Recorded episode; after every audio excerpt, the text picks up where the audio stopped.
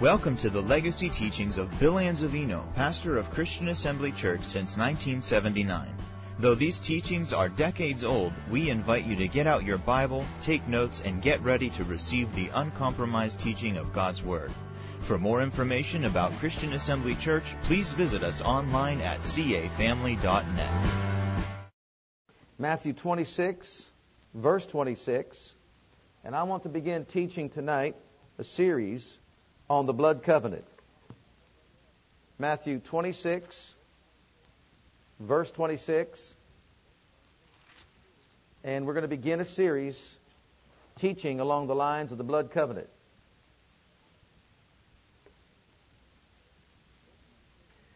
In verse 26 it says, And as they were eating, Jesus took bread and blessed it, and brake it, and gave it to the disciples, and said, Take, eat, this is my body. And he took the cup and gave them thanks, and gave thanks, and gave it to them, saying, Drink ye all of it, for this is my blood of the New Testament or covenant, which is shed for many for the remission of sins.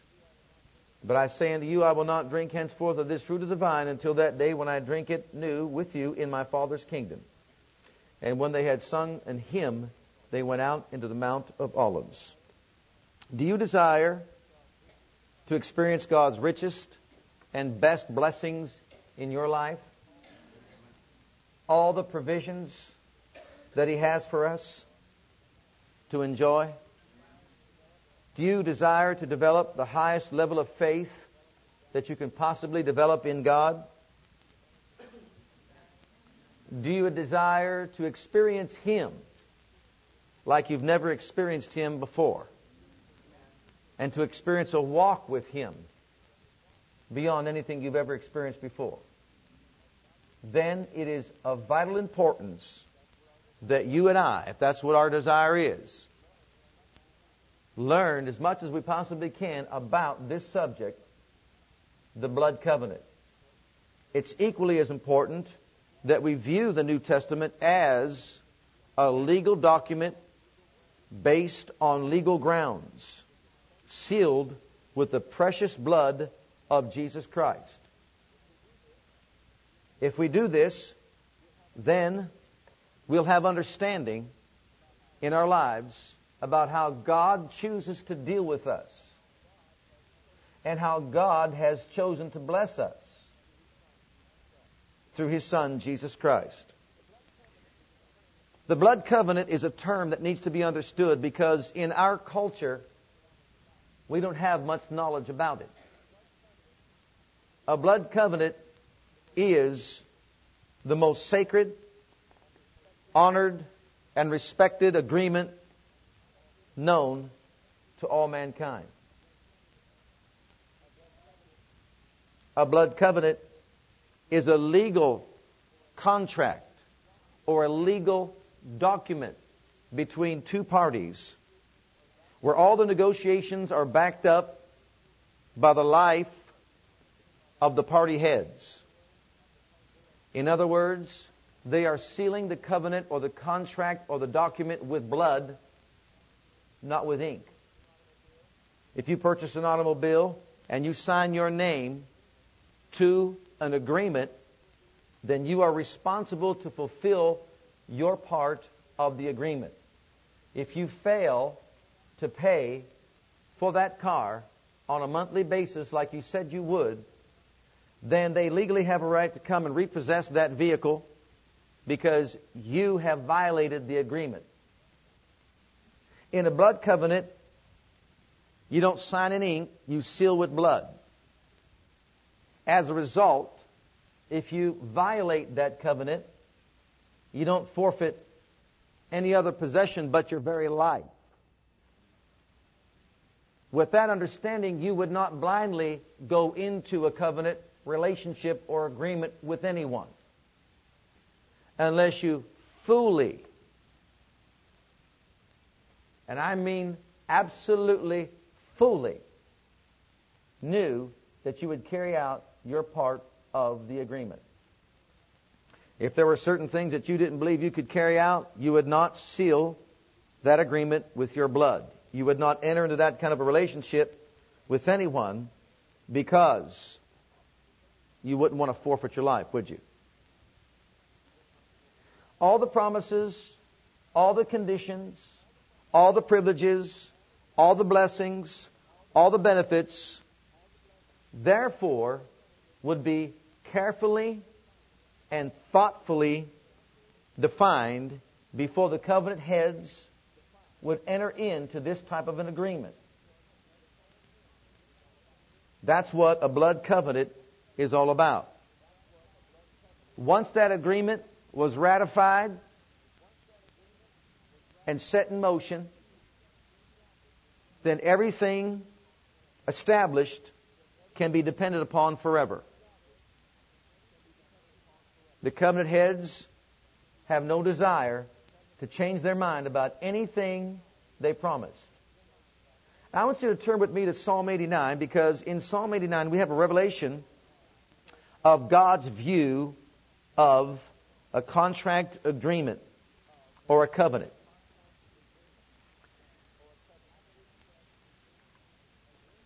I believe that agreements, covenants, and covenant relationships go all the way back to the beginning of time.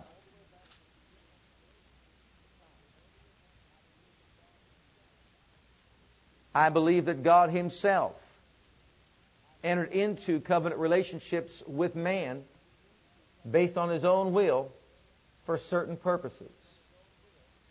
I believe that tribes of people have entered into covenant relationships sealed with blood for certain reasons. And those relationships last forever. We're going to talk about some of those reasons and share some of those things with you so that we can have a better understanding of what this blood covenant relationship really means, seeing that we are in a blood covenant relationship with Almighty God.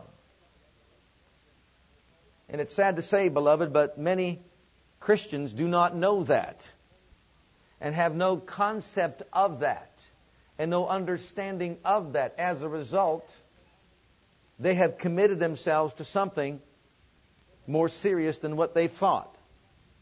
And if they understood this, they would not be so quick to violate any of their responsibilities and duties as outlined or defined in the covenant. In Psalm 89, beginning at verse 34, we have a revelation of God's attitude towards His covenant. My covenant will I not break, nor alter the thing that is gone out of my mouth or my lips. Once I have sworn by my holiness, that I will not lie unto David. His seed shall endure forever, and his throne as the sun before me. It shall be established forever as the moon, and as a faithful witness in heaven, Selah, or take time to meditate on that. God's attitude toward a covenant is revealed right here. Number one, He will not break it. Number two, He will not change a word of it. He will not violate it. He will not break it. He will not change a word of it. He won't alter it in any possible way. Once He has sworn, it's guaranteed. Once it's established, it is forever. He will never lie because he's not a man to lie, nor the son of man to repent. Once he said it, he will do it, and once he spoke it, he will make it good. Now, what about sovereignty? Beloved, I believe that God is an intelligent being. He sees the beginning and the end and knows everything in between. If there's anyone that can, in advance, know the ins and outs and the fine print, you know that fine print that sometimes you see at the bottom of a contract that you forgot to look at? He knows all about it. He would never authorize or establish any contract ratified and make it legal without knowing exactly what his intended purpose is. Therefore, before the Almighty God seals anything with His blood, He will make certain in advance that it is an expression of His absolute will for the parties involved. Can you see that? So God, in His sovereignty, bound Himself to His covenant, sealed it with blood, and said, This is how it is, and it cannot be altered, it cannot be broken, it cannot be violated, and it cannot be changed in any way whatsoever, regardless of sovereignty.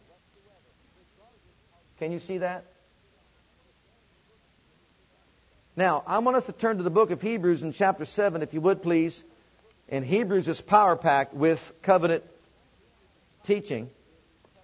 But I want to point out a few scriptures here that reveal to us that indeed the covenant of which we are a part is a blood covenant, not just a contract signed in ink. In the book of Hebrews, in chapter 7 and verse 22, by so much was Jesus made a surety of a better covenant. What does that mean? Jesus being the surety of a better covenant means he is the guarantee that we have that every statement, every blessing, every promise, every condition, every pledge is good and will not be violated, altered, or changed in any possible way. Now, under the Old Testament, the high priest was the surety of the covenant. And if the high priest ever failed, it interrupted the relationship that the Israelites had with God. It made the blood of the covenant without efficacy. Look how important the position of the high priest was. In the day in which we live, since Jesus is our surety, or Jesus is our guarantee, we know we have a high priest at the Father's right hand representing us now and forever. And as long as we are alive, we will always have someone representing us to the Father, guaranteeing that every word of the covenant is fulfilled. Every statement of fact is fulfilled. Every agreement, all negotiations will be fulfilled, guaranteed.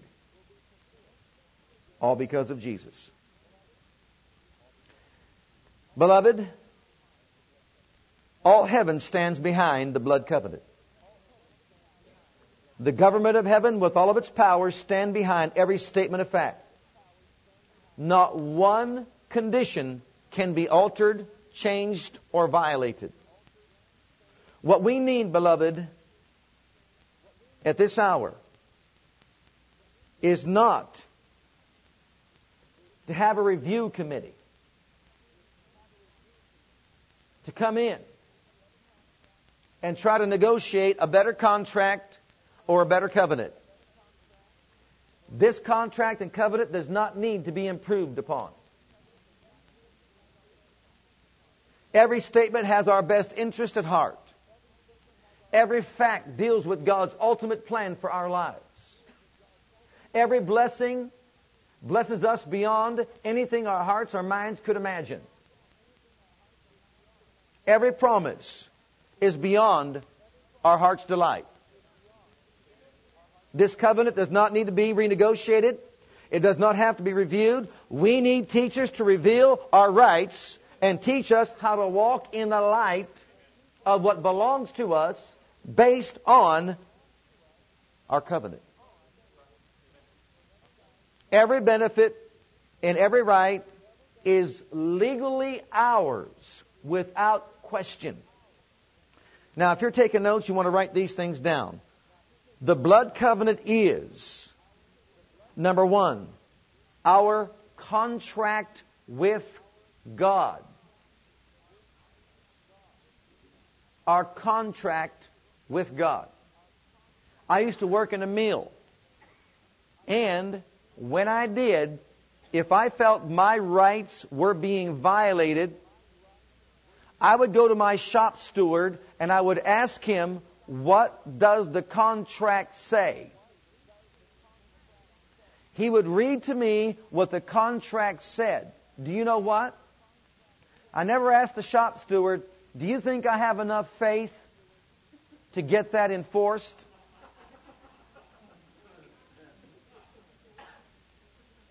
He would look at me and say, What? Well, you know, I didn't get a vacation last year. I had a week coming to me, but they denied me. He would say, They can't do that. Why not? It's in the contract. What's in the contract belongs to you, and you don't need faith to enforce it. Just believe it. It's yours. Act upon it.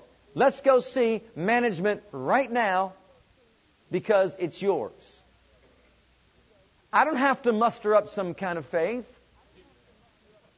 Do I? Well, this covenant, this blood covenant, is my contract with God.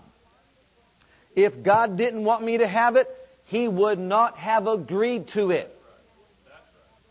He would not have said it. He would not have sealed it with blood if He didn't want me to have it. If the company I work for didn't want me to have a week's vacation, they would not have negotiated with labor and said, We agree to it. Since they said they agreed to it, it becomes mine, it is mine, and I don't have to be tall enough to get it.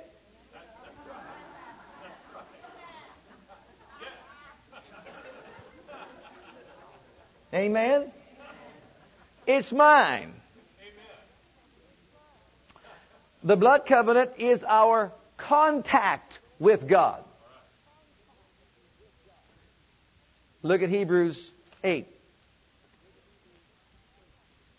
in verse 6. But now hath he obtained a more excellent ministry, by how much also he is the mediator of a better covenant, which was established upon better promises. Under the old covenant, only the high priest had contact with God. Only the high priest could walk in to the presence of the Most High God and draw nigh unto Him with great precaution because he had the blood of a bull or of a goat. Under the new covenant, which is a better covenant, established upon better promises. Hebrews 10, if you would please, verse 19. Every one of us, every one of us, every one of us has contact with God. Verse 19. Having therefore, brethren, boldness to enter into the holiest by the blood of Jesus. Not by being six foot two and 200 pounds. Not by having developed this enormous faith. But by having a legal right of access to the Father's holiest presence. How? By the blood. By the covenant. By the contract that verifies it's a blood covenant. But go back to verse uh, chapter 9, if you would please, and verse 12. Neither by the blood of goats and calves, but by his own blood he entered in once into the holy place, having obtained eternal redemption for us. See, the blood of bulls and goats only gave the high priest access to the holy presence of God to draw near to him so that he could minister for the people. But the blood of Jesus is a better sacrifice that offers better promises, and this is better. You can walk in to Daddy's throne room for yourself. By yourself. Hallelujah. Isn't that better? It's our contract with God. It's our contact with God. It is the underlying principle upon which the New Testament rests. and is based and stands. When Jesus said, I'll build my church upon this rock, I believe it's the blood covenant that's the solid foundation upon which he built his church that the gates of hell will not prevail against. When he said, The wise man digs deep and lays the foundation of his life upon solid ground, I believe. Yes, he is the rock of our salvation, but that, what that means is it's the blood covenant. The blood was shed for specific purposes and reasons, and that blood covenant is our contact, our contract with God. It is the underlying principle upon which the New Testament stands, and it is the foundation for the success of the church of today.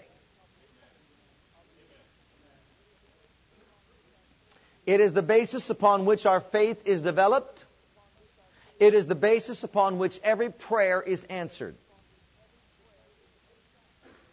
It's like being a good shop steward, opening up your contract, the Bible, finding out chapter and verse, what is yours, what promise, what statement of fact, what benefit, what pledge, what provision, and then realizing unconsciously it's mine. Well, I'm going to take a week vacation this year. Why? Because I found out it belongs to me. I'm going to start turning in those hospital bills. Why? I found out it belongs to me. In other words, I'm going to wake up and read the covenant. Did you ever walk into a room and say to yourself, I wonder if I have enough faith to turn on the light switch? Did you have to sit down and say, honey, did we pay the, the light bill this, this month? Or did you unconsciously know that the power has been supplied to your house and all you've got to do is walk in the room and flick on the switch? Beloved, this teaching will help us flick on the switch of faith. Because it will be an unconscious acting on our part upon that which is already ours, that God has already provided, that He has died for us to have. And when we see it that way and know that it's legal, then with that unconscious awareness, faith rises in our hearts and we just take it because it's ours. We don't fight to get it. It's already ours. It was negotiated. It was agreed upon. If it wasn't agreed upon, the blood wouldn't have been shed and it wouldn't have been sealed. But it was agreed upon and the blood was shed and it's sealed and it's ours. Okay, now let's go on. It is the last will and testament of our Lord and Savior Jesus Christ. And as the result of his death, the testator has died. It is in full force today, and every benefit is ours. We are the beneficiaries to his last will and testament. Look at chapter 9 and verse 15. And for this cause he is the mediator of the New Testament or covenant. That by it's the same word by the way in the Greek. If you look those up in the Greek, you'll find out testament and covenant are the same Greek word. That by means of death, for the, for the redemption of the transgressions that were under the first testament, they which are called might receive the promise of eternal inheritance. For where a testament or covenant is, there must also of necessity be the death of the testator. For a testament is of force after men are dead. Otherwise, it is of no strength at all while the testator liveth. Whereupon, neither the first testament was dedicated without blood. So here we see that the first covenant or testament was sealed with blood, and so is the new covenant or testament sealed with blood, and the testator has died and shed his blood, and therefore everything that was negotiated, everything that was agreed upon, everything that was listed in the last will and testament, and last we checked, Jesus was in his right mind.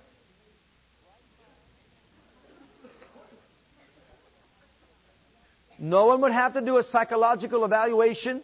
To determine whether or not he meant what he said. It was penned out, planned out, carefully, skillfully thought out, and given to us.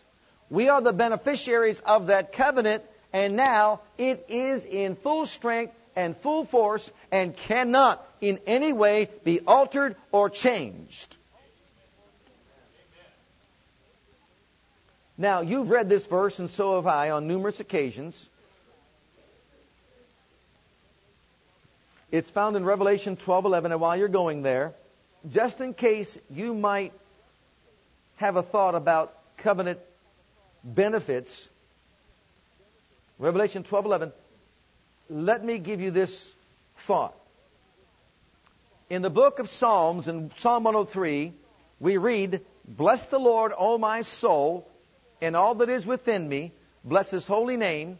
Bless the Lord, O my soul, and forget not all his benefits. A benefit is a condition of a contract. Something that was negotiated, something that was agreed upon by both parties, and once decided upon, it would then be accepted and then enforced.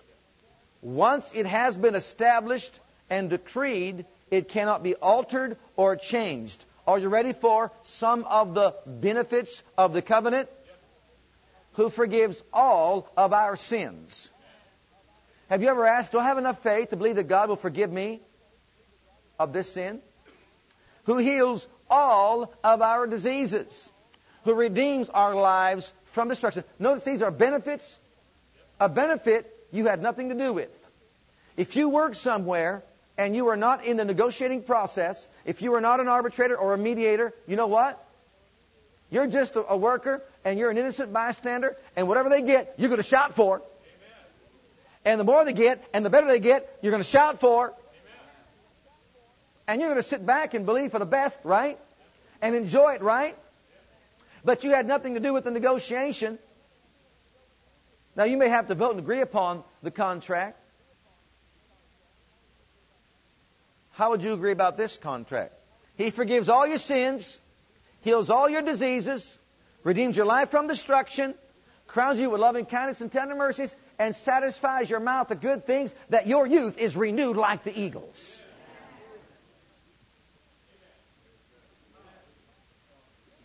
We might as well just enjoy all that you know why? It's ours whether we ever see it or not, whether we ever act on it or not, whether we ever take our vacation or not. It's ours. I said it's ours. Forgiveness of all sin, healing from all sickness, redemption from all destruction. It's all ours whether we ever benefit from it or not. It's ours. I like this one. I'm about to shout right now. I don't know if I can handle this next one. Revelation 12:11 says, "And they overcame him by the blood of the lamb and by the word of their testimony, and they loved not their lives unto death." The blood covenant is our legal right to enforce Satan's defeat. Our legal right to enforce Satan's defeat. Do you know what that means? We need to look at Satan as being inferior. An inferior being beneath our feet. Let's not just sing about it. Let's start believing in it and walk in it and enforce the defeat of our enemy who is inferior to us in Christ, who is beneath our feet, who has no right to wreak havoc with our lives the fact that he says by the blood of the Lamb, you could say this. They overcame him by having a working knowledge of the blood covenant and all their legal rights and privileges. And the word of their testimony and speaking out those benefits, promises, or using the authority that God gave them to do what? Overcome Satan. And indeed, they loved not their lives unto death. Their focus was not on themselves. And as far as the enemy was concerned, he's under our feet. He's defeated. He is powerless. Stripped by Jesus, defeated by our Savior and Lord. How many of you are seeing something here? In other words, the least in the body of Christ is greater than the devil with Christ in him. Amen. Too often we hear Christians talking about the devil's got me on the run. Well, it's time to get the devil on the run. Stop talking about what the devil's doing. Start talking about what Jesus did. And if you start talking about what Jesus did, the devil will be on the run. Hallelujah. All right? Why? Everybody say why. Why a blood covenant? What are the reasons for establishing something so serious with mankind like a blood covenant? Why? What are the official reasons? Reason number one the why of the blood covenant. First of all, for protection. Protection. Stanley and Livingstone spent many years of their lives in Africa as missionaries, and in the process of their dealings, they came across villages and, and tribes of people. In their experience, they came across situations where their lives and their life's work would be in danger because of the tribes that were there that had no idea why they were there, what their purpose was, and wanted them not to trespass upon their property. Stanley one day was told by his interpreter, Why don't you enter into a serious covenant with the tribal leader? And Stanley said, Say what? He said, Why don't you enter into a serious covenant with the tribal leader? Why? He didn't understand covenant. He said, What's a serious covenant? And he said, It's a blood covenant. You become his blood brother, his blood partner. And if you do, you'll be protected. You and all yours. Well, he was puzzled by it, but he said, okay. Now, this chief had a mighty tribe of people. They had a lot of strength. But what he wanted from Stanley was his goat. Stanley had a goat that he wanted. This tribe had strength. Stanley had a goat that the chief wanted. To Stanley, it was a sacrifice because he needed the goat's milk for his own strength and life. But he said, okay, I'll do it. I'm willing to give it up. So he gave it up, entered into a blood covenant relationship with this tribal leader, this chief. He gave him the goat, and I'll get to the explanation of a, of a ceremony in a minute. But he gave him the goat, and the tribal chief gave him a seven foot spear wound in copper. The ceremony was over. He went about his business and he just began doing as, as before. And now, everywhere he went with that spear, he was revered and honored by the people. He was protected and cared for, he and his, all his workers, because the people recognized him to be a blood brother with this tribe and with this chief, and they knew if they messed with Stanley, they messed with the chief and his goat.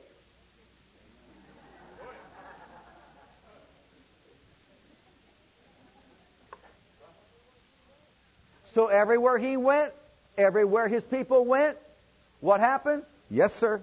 Anything you want, sir? Treated with honor and respect and dignity. What changed all of a sudden? Blood partnership is what took place. He was protected and cared for. Number two reason, to ensure trust. To ensure trust. How many of you know that God doesn't need protected from anyone? How many of you know we do? Why did God enter into a blood covenant relationship with us? So He would protect us. We needed protection. You remember the blood that was applied to the doorpost and the lintel of the Israelites there in Egypt? And everywhere the blood was seen, the death angel did not go to that house. He passed over. They were protected by the blood of the covenant. To ensure trust means if we enter into a business relationship and partnership, I need to know that I can trust you, and you need to know that you can trust me. If we entered into this blood covenant relationship, then you knew I would be a person of integrity and I would carry out my dealings with you properly, according to our agreements. I would not wrong you, and you would not wrong me, to ensure trust. Hebrews, if you would please, again, chapter 6, real quick. And verse, I believe, 19 or 18.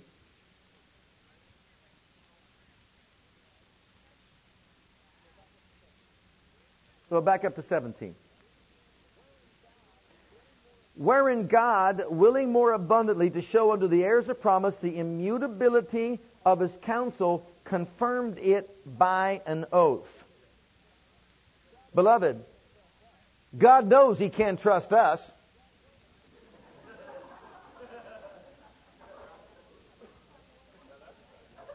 He wants us to know that we can trust Him. To confirm means to remove doubt by an authoritative act or indisputable fact. God wanted to remove doubt by an authoritative act or by an indisputable fact. What did God do to remove doubt from the hearts and minds of the people? He entered into a blood covenant relationship, swearing by an oath, confirming his will with an oath, which is his will for our lives after careful thought and skillful planning. Immutability means it's not capable or susceptible to change. It's not capable of being changed. It is not susceptible to change. God to remove all doubt from man's mind about whether or not man could trust God by an authoritative act, by an indisputable fact, he shed his blood, confirmed the covenant with an oath, swore by himself, sowed it in blood. And if that doesn't convince us, nothing can. There is nothing more powerful than that. Every statement of fact can be trusted because of this authoritative act of God to ensure trust. Number three, and this is probably the most important. The third reason to enter into a blood covenant relationship is because of love. That's why people get married.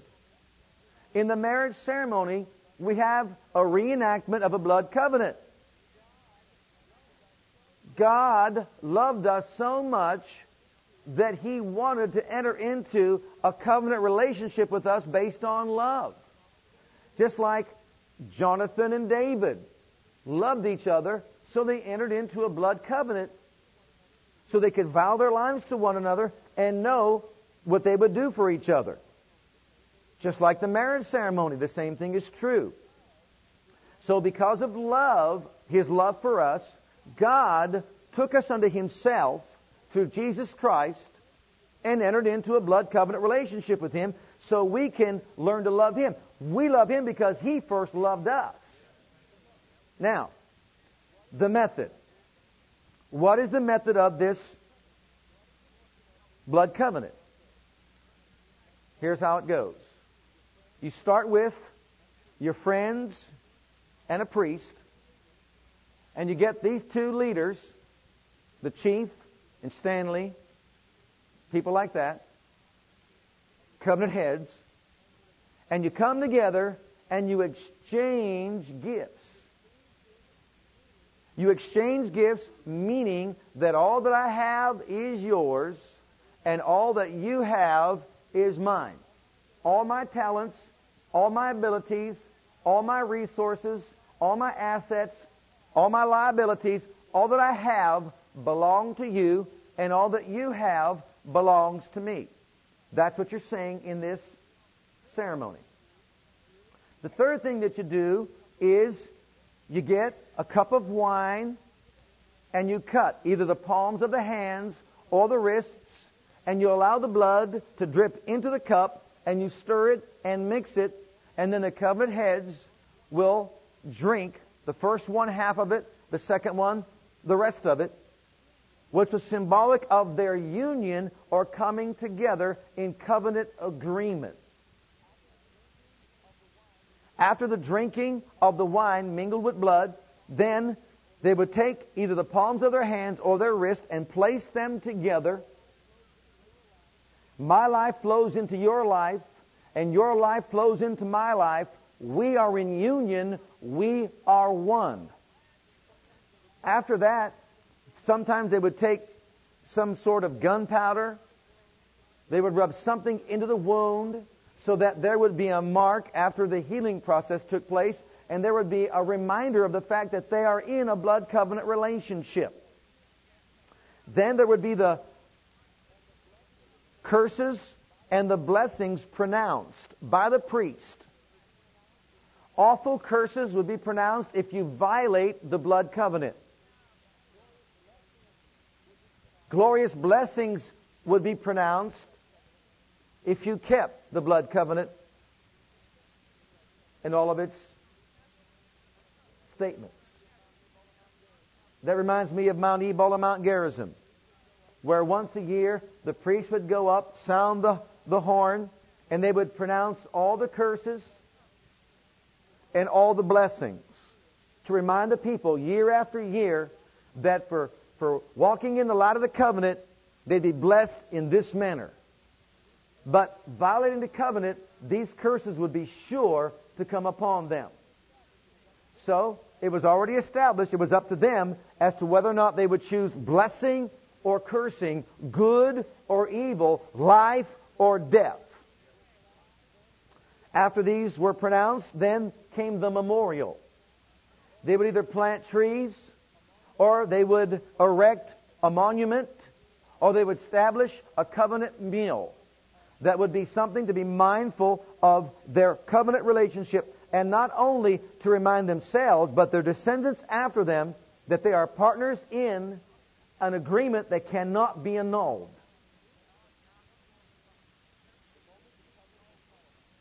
The moment the covenant is solemnized, and beloved, listen carefully. The moment the covenant is solemnized, everything that a blood covenant man possesses is legally at the disposal of his brother. Everything the blood covenant man possesses is legally at the disposal of his brother. All that I have is yours. And you don't have to ask me to use it, it's just yours. It is every bit yours as it is mine. And all that you have is mine. And this is going into this eyes wide open, knowing exactly what they're getting into, and then sealing it with blood. Okay, can you see that? All right. What does that mean as far as we are concerned? Again, listen carefully. It means the moment the New Testament or covenant was solemnized and the blood of Jesus Christ was accepted as the sacrifice for sin, and that the agreement that he negotiated between himself and the Father was established, it was now sealed with the blood of Jesus Christ and can never be made null and void, can never be dissolved, and it represents everything that God desires for His man. Jesus Christ Himself being the God man, uh, listen carefully, we're going to new places. His blood represented both covenant heads. He is 100% God, he is 100% man. His blood represents both God and man. That blood is shed by God for man. They come together after all the negotiations the blood is shed, it is accepted in the high court of heaven. The new covenant is ratified. It is set in motion. It is in force. It now belongs to us. And what do we have as a result of this covenant, this contract that Jesus negotiated with the Father? Now listen carefully. You don't have to have faith to have what I'm about to tell you. You have it whether you have faith or not. It is ours whether we believe it or not. It belongs to us whether we enjoy it or not. Number one, you've got union with God. When they drank of that blood, it meant union. Your life flows into mine, and my life flows into yours. We are blood brothers. We are united together. We have union. We are partakers of the divine nature of the Most High God, whether we ever acknowledge it or not. We have union with deity. See, you didn't get that yet because you wouldn't be sitting in your pew if you did. He became what we were so we could become what He is. He took my sin so I can have His life. He took my death so I can be alive. I'm alive in Him. I have His life flowing through me. His blood flows through my veins. I no longer have a sin stained blood. I've got redemptive blood. I've got pure blood. I've got holy blood. I've got union with deity just as Abraham and God were in union, just as Jonathan and David were in union. You and I are partakers of the divine nature, and we have union with God. In Christ was the fullness of the Godhead bodily, and by our union with Him, we have the same thing on the inside of us. Number two, we have the status of righteousness a legal standing before the presence of the Most High God without sin guilt, or sin consciousness. We're no longer identified as worms in the dust. We're not even sinners saved by grace. We were sinners, we're saved by grace, and now we have the status of the righteousness of God in Christ. I don't have to believe whether or not I am allowed or capable of entering into the presence of the Most High God. I'm able to. I have a right to. It belongs to me now. That's why I don't like a lot of this. I thank God for evangelism, but you know what? In times past, evangelists, they'd want to preach to you. I'm like, why, you old unworthy thing, you. I'm telling you, you don't get it right. God's going to beat you. God's going to send fire down from heaven. He's going to whip you with the long arm of the law, and He's going to get a hold of you. Now get up over here at this altar and repent. Then you have five nights of this. There's a place for the message of salvation, but listen carefully. Saints have been preached to like sinners for long, so long, they think they are. They think they are. Preach the cure. You are the righteousness of God in Christ. You're standing before God in heaven is wonderful. Not based on you, based on Him. Number three, you have a legal right to use the name of Jesus Christ. You, no one else does, but you have the legal right to use the name of Jesus as a result of the covenant you are in with God. Jesus said, Ask nothing in my name. I mean, ask the Fa- I'll ask the Father nothing for you. You ask in my name, it will He'll give it to you. You have a right to use the name of Jesus to approach the Father's presence and ask anything you will, and it shall be done unto you. Ask anything in my name, I will do it, Jesus said. Right? Now, if you can get through this one without jumping out of your pew, I commend you. Number four, you have an inheritance, which means all of heaven's ability, all of heaven's glory, and all of heaven's strength is at your disposal to be used at any time it is needed.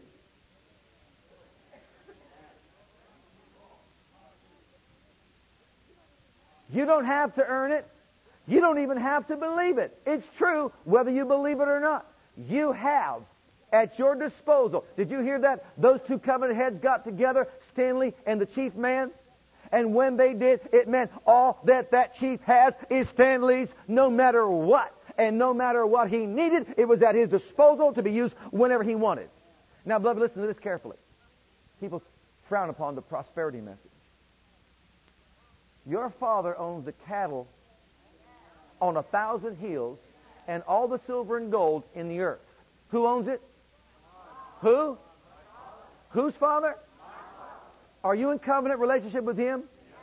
Everything he has is at your disposal.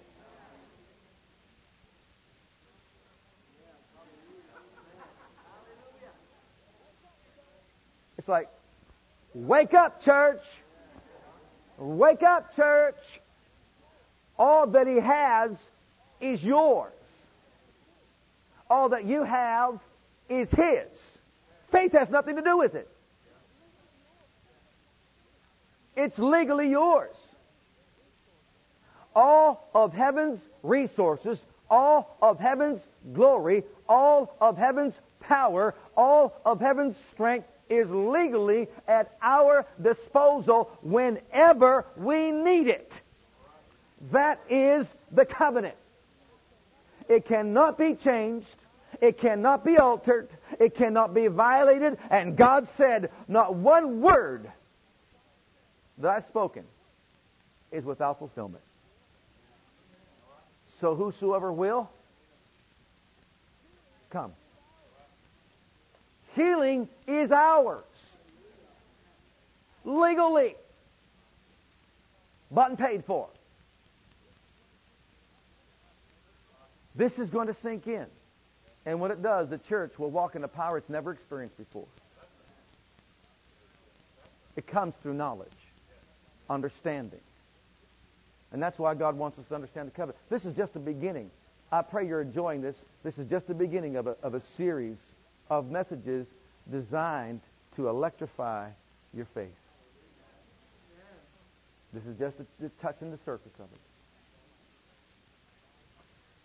It's all ours. And by it, I don't know if you're ready for this one either. And I'll close it right here.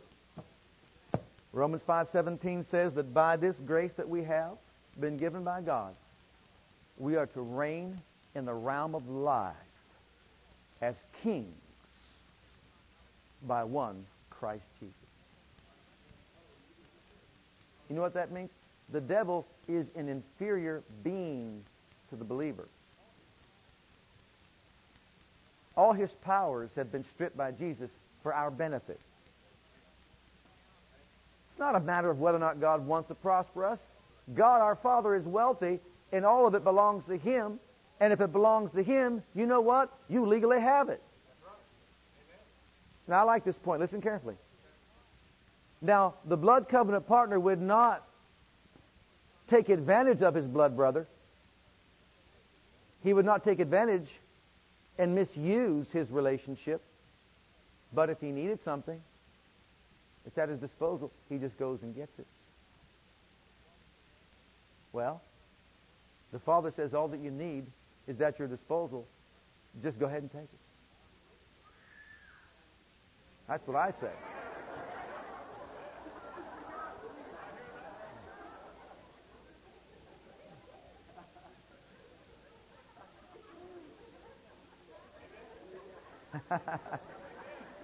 she got it back there. I'm telling you. She got it back there. Now, you ready for this? I want you to show me that, the, that all that the Father has is mine. Okay. Fear not, my little children. It is your Father's good pleasure to give you the kingdom. To give you what? Whose kingdom? He gave you his life. He gave you heirship, sonship, adoptionship. Right? All of his resources, all of heaven's power, all of heaven's ability is yours. I'll give you my kingdom. If you're in need, all you got to do is what? Don't ask yourself the question, do I, honey, you think I have enough faith to put on the light switch today? Stop looking at it that way. Don't look at it like, shop steward, do you really be, do you think I can really believe that the company is going to do that for me? I, I mean, I know I see it in the contract, but you think I, can I believe for that? He'd say, look, guy, get it together. They've already negotiated it. It's yours. Just enjoy it. Oh, what? Just take it? Yeah, just take your vacation. Anybody getting this?